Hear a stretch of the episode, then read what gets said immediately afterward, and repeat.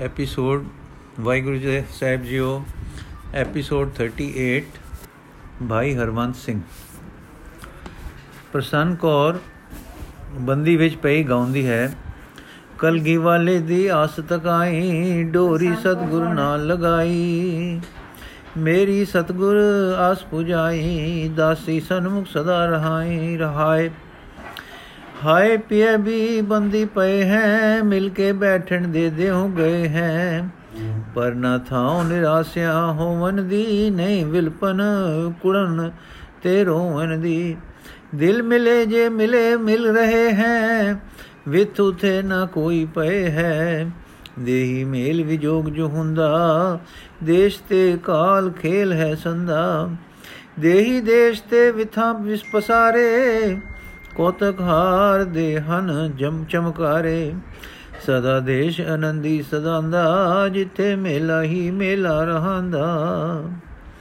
ਨਾਰੂ look ਕੇ ਸੁਣਦਾ ਤੇ ਬੂਹੇ ਦੇ ਸਾਹਮਣੇ ਆ ਕੇ ਕਹਿੰਦਾ ਹੈ, ਗਿਓ ਡੁੱਲਾ, ਬੇਸ਼ਰਮ ਦਾ, ਆਖੇ ਰੁੱਖੀ ਖਾਉ।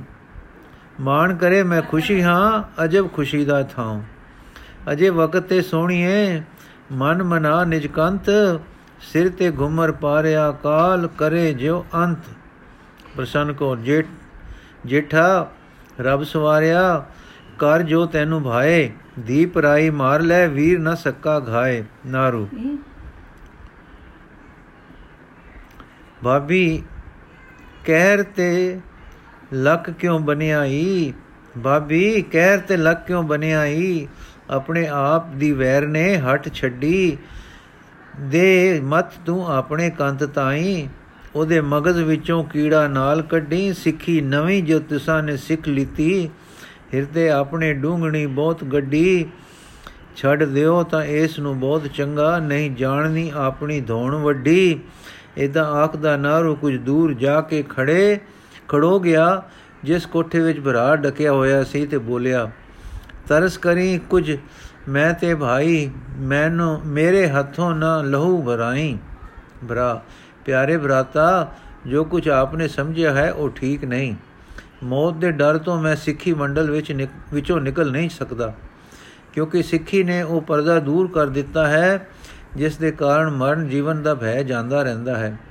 ਸਿੱਖੀ ਨੇ ਉਹ ਪ੍ਰਕਾਸ਼ ਭੇਜਿਆ ਹੈ ਕਿ ਜਿਸ ਨੇ ਮੌਤ ਨੂੰ ਆਤਮ ਜਨਮ ਕਰ ਦਿਖਾਇਆ ਹੈ।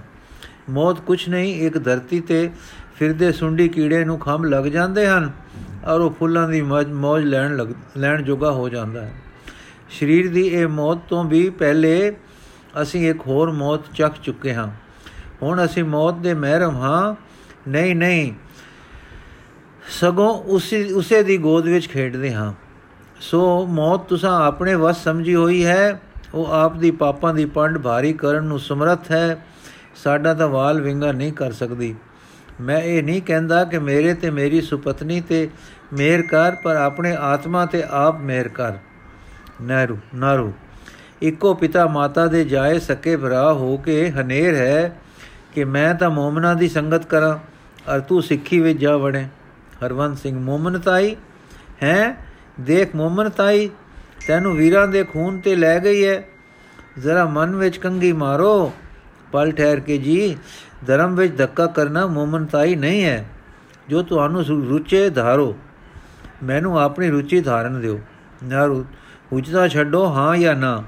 ਹਰਵੰਤ ਸਿੰਘ, ਹਾਂ, ਤਾਂ ਇਹ ਹੈ ਕਿ ਸਿੱਖੀ ਕੇਸਾਂ ਸਵਾਸਾ ਨਾਲ ਨਿਭੇ।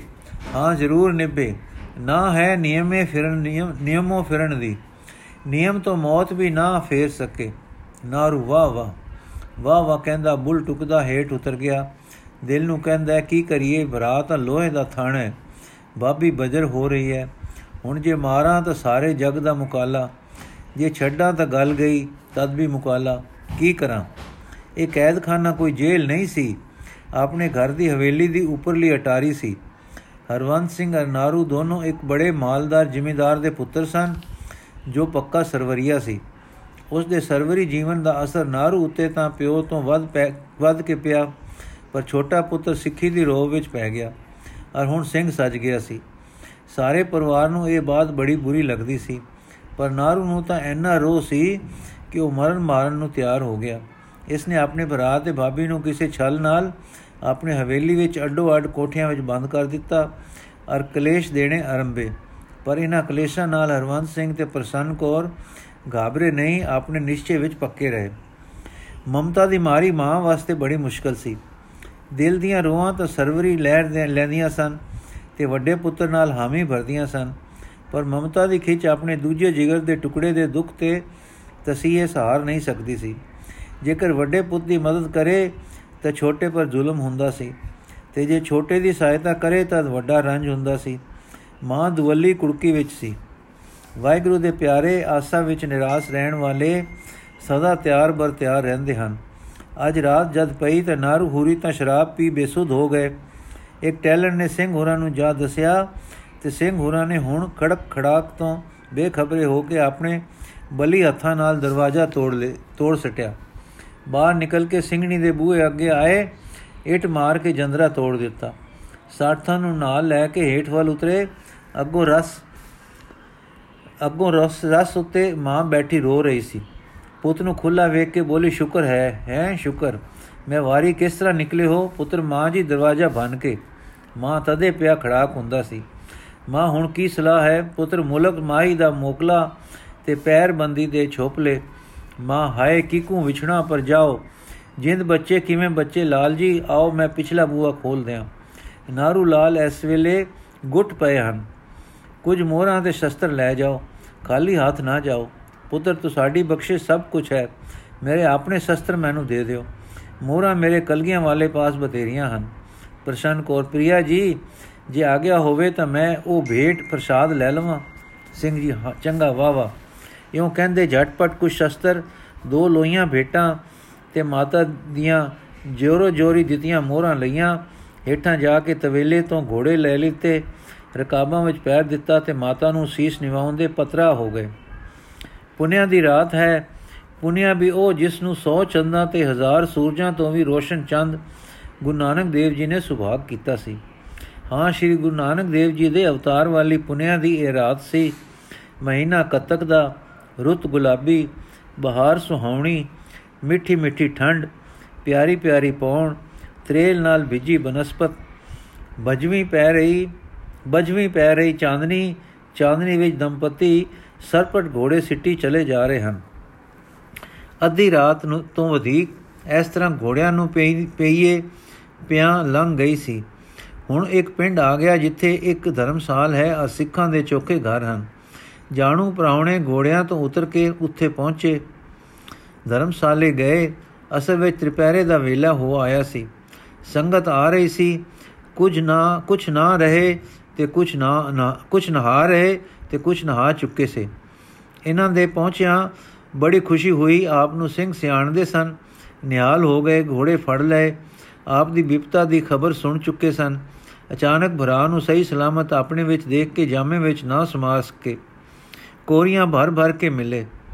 ਸਿੰਘਣੀ ਨੂੰ ਸਭ ਨੇ ਹੱਥ ਜੋੜ ਕੇ ਫਤਿਹ ਗਜਾਈ ਦੋਹਾਂ ਨੂੰ ਦੂਸਰੇ ਪਾਸੇ ਲੈ ਜਾ ਕੇ ਆਰਾਮ ਕਰਵਾਇਆ, ਗਰਮ ਦੁੱਧ ਛਕਾਇਆ ਔਰ ਥੋੜੀ ਜਿਹੀ ਨਿਗ ਦੇ ਕੇ ਕਿਹਾ ਕਿ ਸੌ ਜਾਓ। ਪਰ ਥਕਾਨ ਨੂੰ ਨਾ ਮੰਨਣ ਵਾਲੇ, ਪ੍ਰੇਮ ਵਿੱਚ ਰੱਤੇ ਰਹਿਣ ਵਾਲੇ, ਸਦਾ ਚੜ੍ਹਦੀਆਂ ਕਲਾਂ ਵਿੱਚ ਖੇਡਣ ਵਾਲੇ ਸਿੰਘ ਜੀ, ਦੀਵਾਨ ਦਾ ਰਸ ਕਦ ਛੱਡਦੇ ਸੇ? ਦੀਵਾਨ ਵਿੱਚ ਜਾ ਬਿਰਾਜੇ।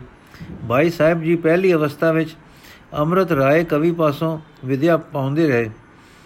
ਫਿਰ ਸਿੰਘ ਹੋ ਗਏ ਤਾਂ ਵਿਦਿਆ ਦੇ ਮੂਲ ਦੀ ਸਮਝ ਪੈ ਗਈ ਔਰ ਸਾਰੀ ਸੋਝੀ ਆ ਗਈ। ਇਸ ਕਰਕੇ ਆਪ ਥੋੜੇ ਦਿਨਾਂ ਵਿੱਚ ਹੀ ਪੰਥ ਵਿੱਚ ਪਿਆਰੇ ਤੇ ਪਰਮ ਸਤਕਾਰਯੋਗ ਹੋ ਗਏ ਹੋ ਗਏ ਹੋਏ ਸੇ।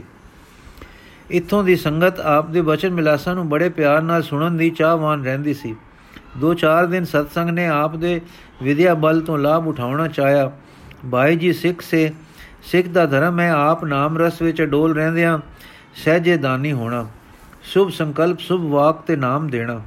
ਭਾਈ ਸਾਹਿਬ ਦੇ ਦੋ ਚਾਰ ਦਿਨ ਠਹਿਰ ਗਏ, ਰਹਿ ਪਏ ਅਰ ਬੜੀਆਂ ਅਮੋਲਕ ਸਿੱਖਿਆ ਦਾਨ ਕਰਦੇ ਰਹੇ। ਇੱਕ ਦਿਨ ਇੱਕ ਸਿੱਖ ਨੇ ਸੰਗਤ ਵਿੱਚੋਂ ਪ੍ਰਸ਼ਨ ਕੀਤਾ ਕਿ ਪਰਸਪਰ ਏਕਾ ਕਿਸ ਤਰ੍ਹਾਂ ਰਹੇ, ਪਰ ਏਕਾ ਕੈਸਾ ਹੋਵੇ ਜੋ ਟੁੱਟੇ ਕਦੀ ਨਾ। ਭਾਈ ਜੀ ਨੇ ਕਿਹਾ, ਏਕਾ ਰਹਿਣਾ ਕਠਨ ਬਾਤ ਹੈ। ਏਕੇ ਦਾ ਉਪਦੇਸ਼ ਦੇਣ ਵਾਲੇ ਏਕੇ ਨਾ ਹੋਣ ਤੇ ਦੁੱਖ ਭੋਗ ਕੇ ਏਕੇ ਦੀ ਖਾਤਰ ਵਿਲਕਣ ਵਾਲੇ ਫੇਰ ਪਾਟੋ ਧਾੜ ਹੋ ਜਾਂਦੇ ਅਰ ਦੁੱਖ ਪਾਉਂਦੇ ਹਨ। ਟੁੱਟਣ ਵਾਲਾ ਤੇ ਅਟੁੱਟ ਦੇ ਦੋ ਪ੍ਰਕਾਰ ਦਾ ਏਕਾ ਹੁੰਦਾ ਹੈ। ਦੋਹਾਂ ਦੇ ਦੋ ਕਾਰਨ ਹੁੰਦੇ ਹਨ। ਨਿਵੇਂ ਆਚਾਰ ਵਾਲੇ ਲੋਕ ਕਿਸੇ ਸਵਾਰਥ ਦੀ ਖਾਤਰ ਇਕੱਠੇ ਹੁੰਦੇ ਤੇ ਏਕਾ ਕਰਦੇ ਹਨ। ਕਿਸੇ ਬਾਤ ਨੂੰ ਸਿਰੇ ਚੜਾਉਣ ਲਈ ਯਤਨ ਕਰਦੇ ਹਨ। ਉਸ ਬਾਤ ਦੇ ਸਿਰੇ ਚੜਿਆ ਆਪ ਆਪਣੇ ਸਵਾਰਥਾਂ ਦੇ ਕਾਰਨ ਆਪੇ ਆਪੋ ਵਿੱਚ ਲੜ ਪੈਂਦੇ ਹਨ। ਜਿਸ ਤਰ੍ਹਾਂ ਚੋਰ ਰਲ ਕੇ ਚੋਰੀ ਕਰਦੇ ਹਨ, ਚੋਰੀ ਵੇਲੇ ਤਾਂ ਇਕੱਠੇ ਰਹਿੰਦੇ ਹਨ, ਪਰ ਮਾਲ ਵੰਡਣ ਵੇਲੇ ਆਪੋ ਵਿੱਚ ਲੜ ਪੈਂਦੇ ਹਨ। ਇਸ ਏਕੇ ਦਾ ਕਾਰਨ ਖੁਦਗਰਜ਼ੀ ਹੁੰਦਾ ਹੈ। ਦੂਜੇ ਉਹ ਲੋਕ ਹਨ ਜੋ ਨੇਕ ਕੰਮ ਦੇ ਲਈ ਸਵਾਰਥ ਛੱਡ ਕੇ ਇਕੱਠੇ ਹੁੰਦੇ ਹਨ। ਇਹਨਾਂ ਵਿੱਚ ਮੈਤਰੀ ਭਾਵ ਹੁੰਦਾ ਹੈ ਤੇ ਆਪਣੀ ਗਰਜ ਨਹੀਂ ਹੁੰਦੀ। ਸਾਂਝੇ ਕਾਰਜ ਲਈ ਸਾਂਝਾ ਬਲ ਲਾ ਕੇ ਕੰਮ ਨੂੰ ਸਿਰੇ ਚਾੜਦੇ ਹਨ। ਨਿਜ ਦਾ ਪ੍ਰਯੋਜਨ ਨਹੀਂ ਰੱਖਦੇ ਹਨ। ਇਸ ਏਕੇ ਲਈ ਸੁਭ ਆਚਰਣ ਤੇ ਧਰਮ ਭਾਵਨਾ ਦੀ ਬੜੀ ਲੋੜ ਹੁੰਦੀ ਹੈ, ਕਿਉਂਕਿ ਧਰਮ ਭਾਵ ਤੇ ਸ਼ੁੱਧ ਆਚਰਣ ਤੋਂ ਬਿਨਾ ਸਵਾਰਥ ਦੂਰ ਨਹੀਂ ਹੁੰਦਾ। ਐਸੇ ਆਦਮੀ ਜੋ ਕੰਮ ਕਰਨਾ ਹੈ, ਉਸ ਦੀ ਕਾਮਯਾਬੀ ਦੀ ਖਾਤਰ ਰਲ ਕੇ ਮਿਹਨਤ ਕਰਦੇ ਹਨ। ਜਦ ਕਾਰਜ ਸਿਰੇ ਚੜਦਾ ਹੈ, ਸਾਂਝੀ ਖੁਸ਼ੀ ਮਨਾਉਂਦੇ ਹਨ। ਵੇਖੋ, ਕੁਝ ਸੱਜਣ ਇਕੱਠੇ ਹੋਏ ਕਿ ਧਰਮਸ਼ਾਲ ਬਣਾਈਏ। ਕਿਸੇ ਨੇ ਭੋਂ ਦਿੱਤੀ, ਕਿਸੇ ਨੇ ਲੋਹਾ, ਕਿਸੇ ਨੇ ਲੱਕੜ, ਕੋਈ ਚੂਨਾ ਲੈ ਆਇਆ, ਕੋਈ ਇੱਟਾਂ, ਕਿਸੇ ਦਿਹਾੜੀ ਲਾ ਦਿੱਤੀ, ਕਿਸੇ ਲੁਆ ਦਿੱਤੀ। ਸਾਂਝੀ ਮਿਹਨਤ ਨਾਲ ਸਾਂਝਾ ਕੰਮ ਸਿਰੇ ਚੜ ਗਿਆ। ਹੁਣ ਜੋ ਇਹ ਸਾਰੇ ਸੁਭ ਗੁਣਾ ਵਾਲੇ ਹੋਣ ਤਦ ਸਾਰੇ ਖੁਸ਼ ਹੋਣਗੇ। ਅਰ ਧਰਮਸ਼ਾਲਾ ਵਿੱਚ ਸ਼ਬਦ ਕੀਰਤਨ ਗੁਰਮੁਖੀ ਪੜਾਉਣ ਲੰਗਰ ਜਾਰੀ ਰੱਖਣ ਆਦਿਕ ਹੋਰ ਸੇਵਾ ਕਰਨਗੇ ਤੇ ਧਨ ਭਾਗ ਜਾਣਨਗੇ। ਪਰ ਜੇ ਭਲੇ ਆਚਰਣ ਦੇ ਨਾ ਹੋਏ, ਤਾਂ ਲੱਕੜ ਵਾਲਾ ਤਾਂ ਇਹ ਡਿੰਗ ਮਾਰੂ ਕਿ ਜੇ ਮੈਂ ਸਹਾਇਤਾ ਨਾ ਕਰਦਾ ਤਾਂ ਇਹ ਥਾਂ ਬਣਦਾ ਕਿਕੁਰ। ਦੂਜਾ ਕਹੋ, ਇੱਟਾਂ ਮੇਰੀਆਂ ਸਨ। ਲੋਹਾ ਤਾਂ ਆਟੇ ਵਿੱਚ ਲੂਣ ਹੈ। ਤੀਜਾ ਕਹੋ, ਕਹੂ ਘਰ ਲੈ ਜਾਓ, ਲੱਕੜ ਲੋਹੇ ਇੱਟਾਂ ਨੂੰ ਸਾਡੀ ਕਾਰੀਗਰੀ ਨਾ ਹੁੰਦੀ ਤੇ ਮਕਾਨ ਕਿਕੂ ਬਣਦਾ। ਇੱਟਾਂ ਦੇ ਆਵੇ ਤੇ ਲੱਕੜ ਦੇ ਜੰਗਲ ਥੋੜੇ ਪਏ ਹਨ। ਪਹਿਲੇ ਤਾਂ ਇਸ ਤਰ੍ਹਾਂ ਦਾ ਹੰਕਾਰ ਮਾਰੇਗਾ, ਫਿਰ ਚੁਧਰਮੇ ਤੇ ਝਗੜਾ ਪਏਗਾ। ਇੱਕ ਕਹੇਗਾ ਕਿ ਧਰਮਸ਼ਾਲਾ ਦਾ ਬੰਦੋਬਸਤੀਆ ਮੈਂ ਹੋਵਾਂ। ਦੂਜਾ ਕਹੇਗਾ, ਮੈਂ ਹੋਵਾਂ। ਤੀਜਾ ਕਹੇਗਾ, ਮੈਂ ਹੋਵਾਂ। ਇਹ ਸਾਰੇ ਫਿਰ ਆਪੋ ਆਪਣੀ ਚੌਧਰੀ ਲਈ, ਚੌਧਰ ਲਈ ਯਤਨ ਕਰਨਗੇ। ਜਿਸ ਦਾ ਫਲ ਫੁੱਟ। ਫਿਰ ਇੱਕ ਹੋਰ ਬਿਖਾਂਦ ਖੜੀ ਹੋਊ। ਹਰ ਇੱਕ ਚਾਹੇਗਾ ਕਿ ਮੇਰੀ ਗਰਜ ਪੂਰੀ ਹੋਵੇ। ਤਰਖਾਨ ਚਾਹੇਗਾ ਕਿ ਮੇਰੀ ਵਾਧੂ ਲੱਕੜੀ ਇੱਥੇ ਪਈ ਰਿਆ ਕਰੇ। ਸਾਂਝੀ ਥਾਂ ਹੈ, ਕੀ ਹੋਇਆ ਜੋ ਮੈਂ ਲੱਕੜ ਦਾ ਟਾਲ ਲਾ ਲਿਆ ਤਾਂ? ਜੱਟ ਕਹੇਗਾ ਕਹੇਗਾ, ਘਰ ਥਾਂ ਥੋੜੀ ਹੈ, ਰਾਤ ਨੂੰ ਭਾਂਡੇ ਮੈਂ, ਰਾਤ ਨੂੰ ਢਾਂਡੇ ਮੈਂ ਇੱਥੇ ਬੰਨ ਲਏ ਤਾਂ ਸਾਂਝੇ ਥਾਂ ਦਾ ਕੀ ਵਿਗੜਿਆ? ਬਾਣੀਆਂ ਕਹੇਗਾ, ਮੇਰੀ ਪਹਿਲੀ ਬੰਨਾ ਨਹੀਂ ਹੈ, ਸ਼ਾਮੀਆਂ ਵੱਲੋਂ ਜਦ ਤੂੜੀ ਦਾ ਬੋਲ ਆਏਗਾ, ਉਹ ਧਰਮਸ਼ਾਲਾ ਲਾਵਾਂਗੇ। ਕਲਾਲ ਕਹੇਗਾ ਕਿ ਵਾਧੂ ਘੜੇ ਸ਼ਰਾਬ ਦੇ ਧਰਮਸ਼ਾਲਾ ਦੀ ਡਿਊਟੀ ਵਿੱਚ ਪਏ ਰਹਿਣਗੇ। ਚੌਪਰ ਸਤਰੰਜ ਬਾਜ ਕਹੇਗਾ ਕਿ ਸਾਂਝੀ ਜਗ੍ਹਾ ਹੈ ਵਹਾਰਾ ਕਿਉਂ ਥਾਂ ਹੈ, ਇੱਥੇ ਦੁਪਹਿਰ ਆ ਕੇ ਬਾਜੀ ਲਾਇਆ ਕਰਾਂਗੇ। ਇਸੇ ਤਰ੍ਹਾਂ ਗਰਜ ਦੇ ਵਖੇਵੇਂ ਏਕੇ ਨੂੰ ਤੋੜਨਗੇ। ਹੌਲੇ ਹੌਲੇ ਧਰਮਸ਼ਾਲਾ ਵਿਰਾਨ ਹੋ ਜਾਏਗੀ। ਪਰ ਜੇ ਸਾਰੇ ਧਰਮ ਭਾਵ ਵਾਲੇ ਤੇ ਸ਼ੁੱਧ ਆਚਰਣ ਵਾਲੇ ਹੁੰਦੇ, ਤਾਂ ਹਰ ਇੱਕ ਨੂੰ ਸੇਵਾ ਦਾ ਸ਼ੌਕ ਹੁੰਦਾ। ਚੌਧਰੀ ਬਣਨ ਦੀ ਧੁਨ ਕੇ ਗਰਜ ਪੂਰਤੀ ਕਿਸੇ ਨੂੰ ਨਾ ਵਿਆਪਦੀ। ਜਿਸ ਨੂੰ ਚੌਧਰੀ ਬਣਾਉਂਦੇ ਉਹ ਸੇਵਕ ਬਣਦਾ ਅਰ ਸੇਵਾ ਜਾਣ ਕੇ ਇਸ ਜ਼ਿੰਮੇਵਾਰੀ ਨੂੰ ਨਿਭਾਉਂਦਾ। ਧਰਮਸ਼ਾਲਾ ਜਿਸ ਮੰਤਵ ਲਈ ਬਣਾਈ ਸੀ, ਉਹ ਗੁੰਮ ਨਾ ਹੁੰਦਾ। ਇਸ ਏਕੇ ਦੀ ਪ੍ਰੇਰਕ ਸ਼ਕਤੀ ਦੂਸਰੇ ਦੇ ਭਲੇ ਦੀ ਵਿਚਾਰ ਹੁੰਦੀ ਹੈ ਤੇ ਅਤੇ ਨੇਕੀ ਦਾ ਭਾਵ ਹੁੰਦਾ ਹੈ। ਆਪਣੀ ਵੱਲ ਤੱਕੀਏ, ਅਸੀਂ ਸਿੱਖ ਜੋ ਹਾਂ, ਏਕੇ ਦੀ ਭਾਲ ਨਹੀਂ ਕਰਦੇ। ਸਗੋਂ ਏਕਾ ਆਪੇ ਸਾਡੇ ਵਿੱਚ ਵਸਦਾ ਹੈ। ਗੁਰੂ ਕਲਗੀਧਰ ਜੀ ਨੇ ਸਾਡੀਆਂ ਨੀਅਤਾਂ ਸਾਫ਼ ਕਰ ਦਿੱਤੀਆਂ ਹਨ। ਸੇਵਾ ਸਾਨੂੰ ਸੌਂਪੀ ਹੈ ਔਰ ਆਪਣਾ ਪਿਆ, ਆਪਣਾ ਬਿਗਾਰ ਬਿਰਾਨਾ ਸਾਦੇ ਆਪਣਾ ਬਿਗਾਰ ਬਿਰਾਨਾ ਸਾਂਡੇ ਦਾ ਮੰਤਰ ਸਿਖਾਇਆ ਹੈ। ਅਸੀਂ ਇੱਕ ਨਿਸ਼ਾਨੇ ਵੱਲ ਤੱਕਣ ਵਾਲੇ ਹਾਂ। ਗੁਰੂ ਕੇਂਦਰ ਤੇ ਸਾਰੇ ਨਜ਼ਰਾਂ ਬੰਨੀ ਬੈਠੇ ਹਨ, ਬੈਠੇ ਹਾਂ। ਗੁਰੂ ਕੇਂਦਰ ਤੇ ਸਾਰੇ ਨਜ਼ਰਾਂ ਬੰਨੀ ਬੈਠੇ ਹਾਂ। ਇੱਕ ਸਾਡੀ ਮੰਜ਼ਲ ਹੈ, ਇੱਕ ਸਾਡੀ ਸਿੱਖਿਆ ਹੈ, ਪ੍ਰੇਮ ਸਾਡਾ ਧਰਮ ਹੈ, ਆਚਰਣ ਸਾਡਾ ਪਵਿੱਤਰਤਾ ਹੈ। ਇਸ ਕਰਕੇ ਸਾਡੇ ਵਿੱਚ ਆਪੇ ਹੀ ਪਰਸਪਰ ਹਮਦਰਦੀ ਤੇ ਪਿਆਰ ਵਸਦਾ ਹੈ। ਜਾਤੀ ਅਭਿਮਾਨ ਸਾਡੇ ਵਿੱਚ ਨਹੀਂ, ਦੇਸ਼ ਭੇਦ ਦਾ ਹੰਕਾਰ ਸਾਡੇ ਵਿੱਚ ਨਹੀਂ। ਸਵਾਰਥ ਗੁਰੂ ਨੇ ਕੱਢ ਦਿੱਤਾ ਹੈ। ਚੌਧਰ ਦਾ ਸਾੜ ਸਤਗੁਰਾਂ ਨੇ ਠੰਡਾ ਕਰ ਦਿੱਤਾ ਹੈ। ਅਸੀਂ ਸਾਰਾ ਪੰਥ ਆਪੇ ਹੀ ਇੱਕ ਹੋਏ ਪਏ ਹਾਂ। ਇਸ ਪ੍ਰਕਾਰ ਉਪਦੇਸ਼ ਕਰਦੇ ਕੁਝ ਦਿਨ ਕਹਿ ਕੇ ਕੁਝ ਦਿਨ ਰਹਿ ਕੇ ਭਾਈ ਜੀ ਅੱਗੇ ਵਿਦਾ ਹੋਏ। ਹੁਣ ਭਾਈ ਜੀ ਇੱਕ ਹੋਰ ਪਿੰਡ ਪਹੁੰਚੇ ਜਿੱਥੇ ਆਪ ਦੀ ਪ੍ਰੇਰਣਾ ਨਾਲ ਇੱਕ ਧਰਮਸ਼ਾਲ ਤੇ ਸਤਸੰਗ ਬਣਿਆ ਸੀ। ਇਸ ਧਰਮਸ਼ਾਲ ਵਿੱਚ ਇੱਕ ਗਿਆਨੀ ਤੇ ਇੱਕ ਰਾਗੀ ਸਿੰਘ ਰਹਿੰਦਾ ਸੀ। ਔਰ ਇਸ ਨੇ ਹਰਵੰਸ ਸਿੰਘ ਜੀ ਦੀ ਸਹਾਇਤਾ ਪਾ ਕੇ 10-15 ਸੂਰਦਾਸਾਂ ਨੂੰ ਸੂਰਮੇ ਸਿੰਘ ਬਣਾ ਕੇ ਟਿਕਾਇਆ ਹੋਇਆ ਸੀ। ਜਿਨ੍ਹਾਂ ਨੂੰ ਸਰੰਦਾ ਤੇ ਜੋੜੀ ਵਜਾਉਣੀ ਔਰ ਕਥਾ ਵਾਰਤਾ ਕਰਨੀ ਭਜਨ ਸਿਮਰਨ ਦੇ ਨਾਲ ਸਿਖਾਈ ਜਾਂਦੀ ਸੀ। ਪਹਿਲੇ ਅੱਖਾਂ ਤੋਂ ਅੰਨੇ ਲੋਕ ਬੜੇ ਦੁਖੀ ਹੁੰਦੇ ਸੇ।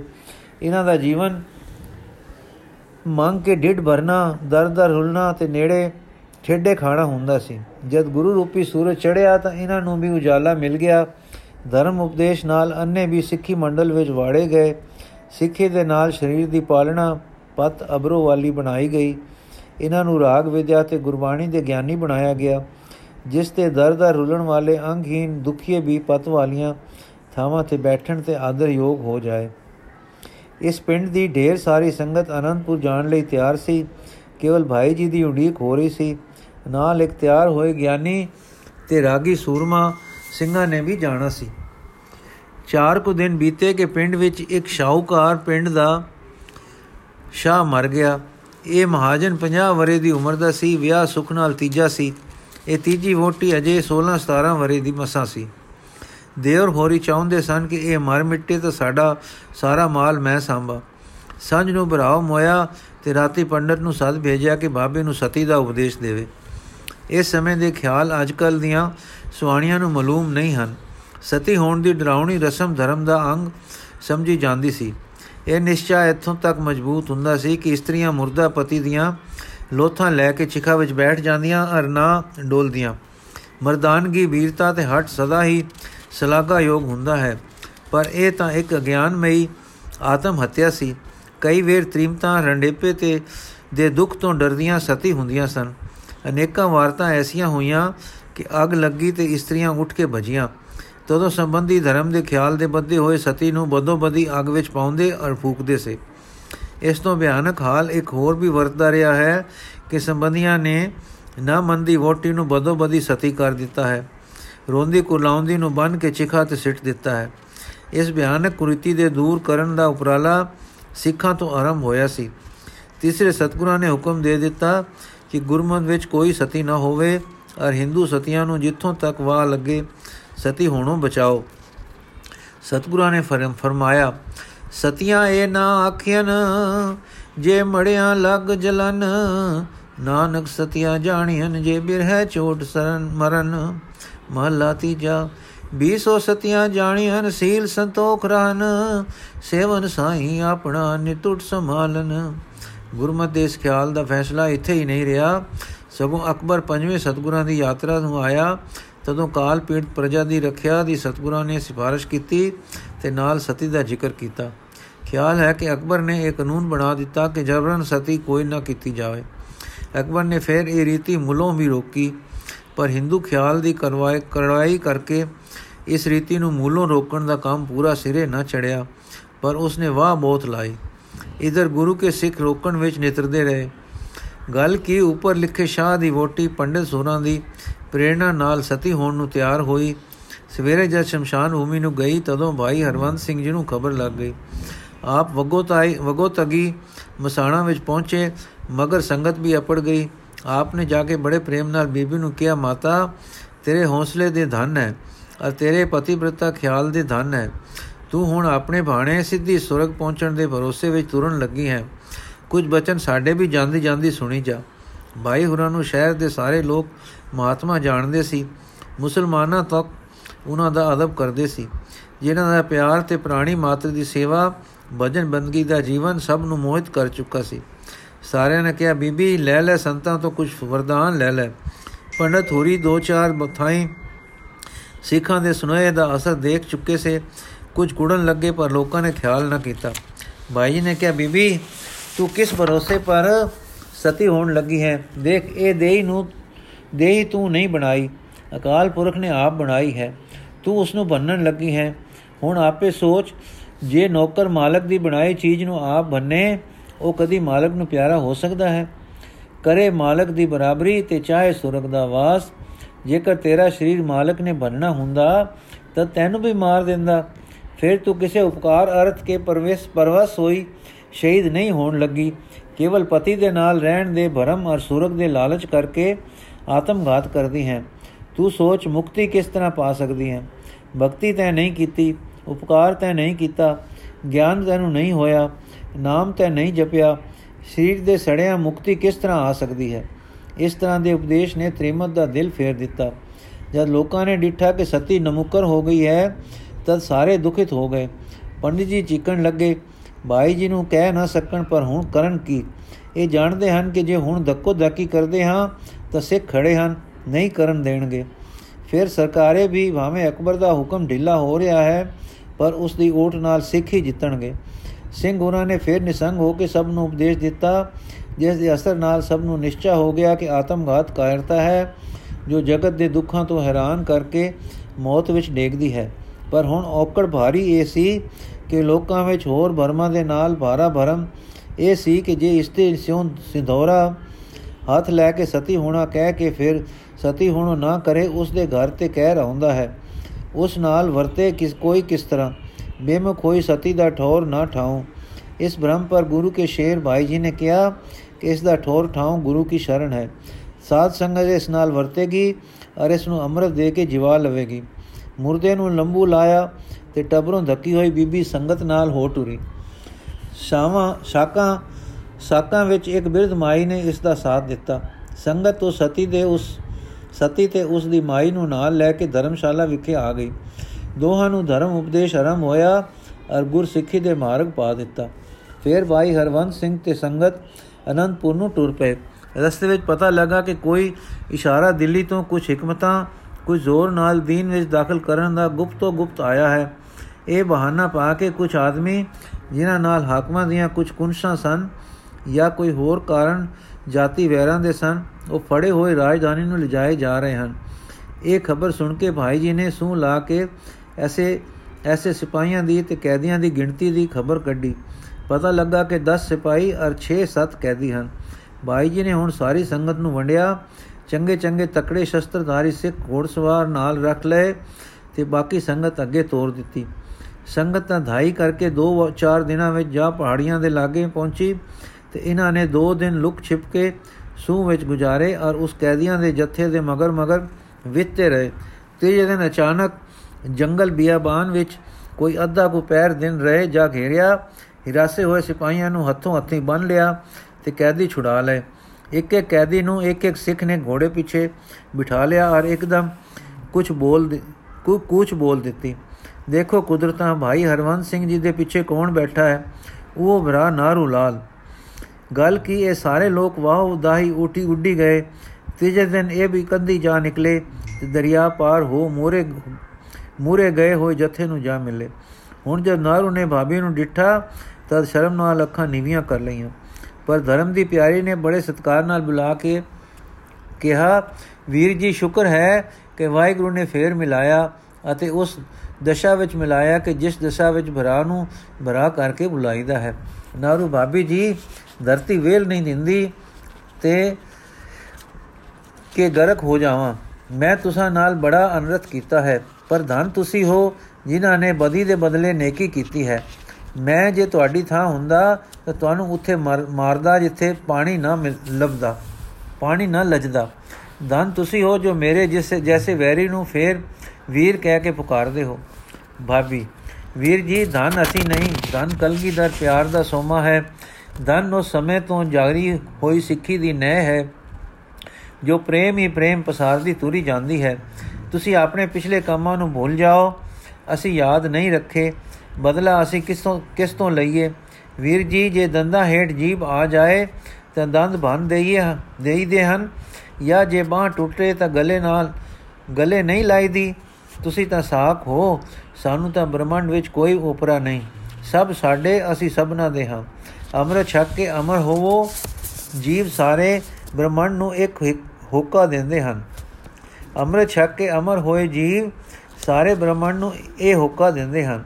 ਬਸ ਕਰੋ, ਵੈਰਾਂ ਨੂੰ ਮੁਕਾ ਦਿਓ, ਝਗੜੇ ਤੇ ਵਿਥਾ ਮਿਟਾਓ ਤਾਂ ਸਭ ਦੂਰ ਕਰੋ ਤੇ ਆਖੋ, ਏਕ ਪਿਤਾ, ਏਕਸ ਕੇ ਹੰਬਾਰਕ ਤੂੰ ਮੇਰਾ ਗੁਰਹਾਈ ਆਓ ਹੁਣ ਤੁਸੀਂ ਵੀ ਪ੍ਰੇਮ ਛਬੀਲ ਤੋਂ ਵਿਤਕਰੇ ਦੀ ਡੰਬ ਡੰਜ ਦੂਰ ਕਰੋ ਤੇ ਜਿਉ ਜਿਉ ਪਵੋ ਨਾਰੂ ਭਾਬੀ ਜੀ, ਤੁਸਾਂ ਨੇ ਮੈਨੂੰ ਮੌਤ ਦੇ ਮੂੰਹੋਂ ਛੁਡਾਇਆ ਹੈ। ਮੇਰੇ ਨਾਲ ਤਾਂ ਸੱਕੇ ਮਿੱਤਰ ਨਵਾਲੇ ਪਿਆਰੇ ਦੇ ਯਾਰ ਕਾਜ਼ੀ ਵਾਹਬੁਦੀਨ ਨੇ ਹੀ ਦਰੋ ਕਮਾਇਆ। ਝੂਠੇ ਦੋਸ਼ ਦਿੱਤੇ ਗਏ, ਘਰ ਬਾਹਰ ਜ਼ਬਤ ਕੀਤੇ ਗਏ ਤੇ ਬਨ ਕੇ ਟੋਰਿਆ ਗਿਆ। ਬਾਬੀ ਤੁਸੀਂ ਤੇ ਸੱਸ ਸੋਰੀ ਵੀ ਸਰਵਰੀਏ ਸੇ, ਅੱਧੇ ਮੁਸਲਮਾਨ ਤਾਂ ਹੋ ਹੀ ਚੁੱਕੇ ਸੇ। ਇਸੇ ਕਰਕੇ ਸਾਡੇ ਨਾਲ ਵੀ ਖੁਣਸਦੇ ਸੋ। ਤੁਸੀਂ ਮੁਸਲਮਾਨ ਹੋਣੋ ਕਿਉਂ ਨਹੀਂ, ਕਿਉਂ ਡਰੋ? ਡਰੇ। ਨਾਰੂ ਬਾਬੇ ਜੀ, ਸਭ ਉਸੇ ਵਹਾਬੂ ਦੀ ਚੁੱਪ ਤੇ ਸ਼ਰਾਬ ਦੀ ਕਿਰਪਾ ਸੀ। ਮੁਸਲਮਾਨ ਤਾਂ, ਮੁਸਲਮਾਨ ਮੈਂ ਤਾਂ ਖਬਰੇ ਹੋ ਜਾਂਦਾ। ਕਾਜੀ ਦੇ ਦਗੇ ਨੇ ਦਿਲ ਤੋੜ ਦਿੱਤਾ ਔਰ ਮਾਤਾ ਨੇ ਸਖਤ ਹਟ ਧਾਰਿਆ। ਇਹ ਸਾਰਾ ਵਿਰਤੰਤ ਸੁਣ ਕੇ ਹਰਵੰਤ ਸਿੰਘ ਹੋਰਾਂ ਨੇ ਪੰਜ ਸੱਤ ਸਿੰਘ ਹੋਰ ਤਿਆਰ ਕੀਤੇ ਜੋ ਉਥੋਂ ਕੂਚ ਕਰਕੇ ਕਰਦੇ ਸਿੱਧੇ ਹੁਸ਼ਿਆਰਪੁਰ ਦੀ ਜੂ ਵਿੱਚ ਪਹੁੰਚੇ। ਇਥੋਂ ਇੱਕ ਜਣਾ ਵੇਸ਼ ਵਟਾ ਕੇ ਸੂਹ ਲੈਣ ਗਿਆ।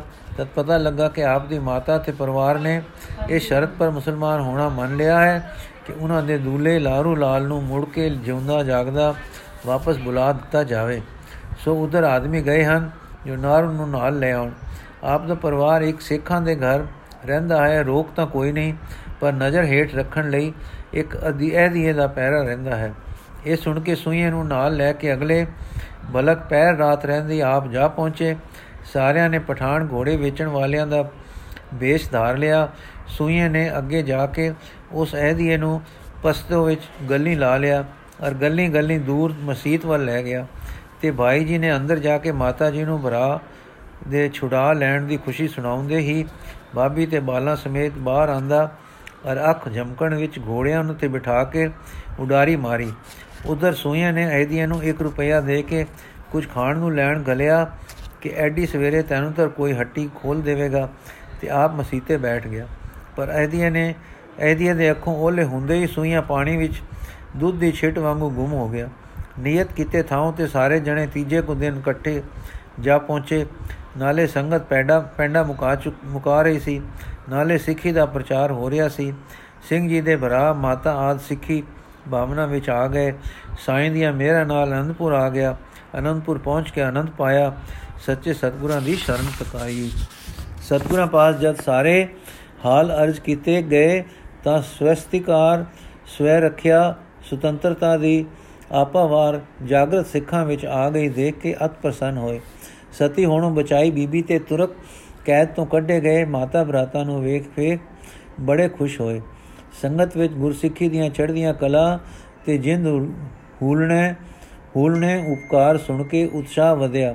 ਫਿਰ ਇਹ ਸਾਰੇ ਮਾਈ ਭਾਈ ਮਾਈ ਭਾਈ ਅੰਮ੍ਰਿਤ ਛਕ ਕੇ ਜਹਾਜ਼ੇ ਚੜਾਏ ਗਏ। ਸੂਚਨਾ ਇਸ ਸਮੇਂ ਗੁਰਸਿੱਖੀ ਮੰਡਲ ਵਿੱਚ ਨਾਮ ਰਸ ਨਾਲ ਮਤੇ ਉੱਚੀ, ਉੱਚੇ ਰੂਹਾਨੀ ਔਜਾਂ ਵਾਲੇ ਵਿਦਵਾਨ ਤੇ ਕਰਨੀਆਂ ਵਾਲੇ ਸਿੰਘ ਬੀਤ ਰਾਗ ਹੋਏ ਹੋਏ, ਕੀਕੂ ਦਾ ਜੀਵਨ ਬਤੀਤ ਕਰਦੇ ਕਰਦੇ ਅਤੇ ਉਹਨਾਂ ਤੋਂ ਜਗਤ ਜਲੰਦੇ ਵਿੱਚ ਕਿਸ ਤਰ੍ਹਾਂ ਠੰਡ ਪੈਂਦੀ ਤੇ ਵਾਹਿਗੁਰੂ ਦੇ ਮਿਲਾਪ ਦੇ ਰਾਹ ਖੁੱਲਦੇ ਸੇ, ਅਗਲੇ ਪ੍ਰਸੰਗ ਤੋਂ ਕੁਝ ਦਰਸ਼ਨ ਹੋ ਜਾਣਗੇ, ਜੋ ਅਸੀਂ ਕੱਲ ਪੜਾਂਗੇ ਜੀ। ਵਾਹਿਗੁਰੂ ਜੀ ਕਾ ਖਾਲਸਾ, ਵਾਹਿਗੁਰੂ ਜੀ ਕੀ ਫਤਿਹ।